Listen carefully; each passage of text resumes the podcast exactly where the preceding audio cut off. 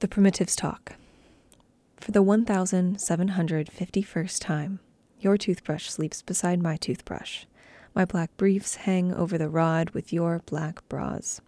My lavender soap and your poof, a joint glopping psychedelia all over the tub, and when I step out into the bedroom with your towel over my genitals, I am a barbarian from 200 BC, and you are lying in the light like a small fire I want to crouch down and huff. The year is 2018, but something about television sets and windows this high off the ground makes me feel dangerous. A pistol in an antique shop, James Dean without the face, Marlon Brando's white t shirt like a matador's cape over a snarling ox. In all men, a single hatchet is buried in a stump. It is waiting to be plucked out and swung at anything with innocence to its name. What I want sometimes is to be hit by a logging truck of love, to be nailed to a tree and cut open by aliens searching for more of Chuck Berry's voice.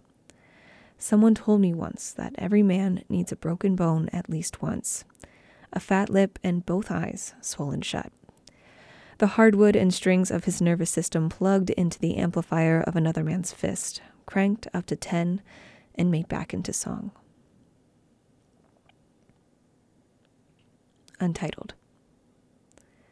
Sidewalk, I've loved you as long as I've needed direction. North, then east, then jaywalking off the map, and into you again. Beginning where there was no beginning. In poor places, you are cobbly, waiting for men in bright helmets to arrive with first aid.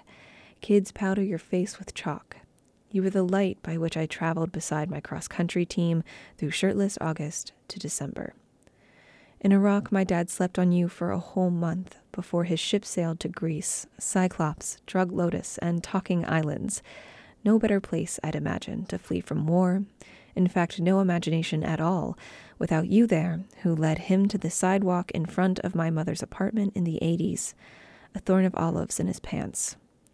Sidewalk of peace, I know you cannot hear me, but I want to thank you. Ferrying the earth like a buried golem.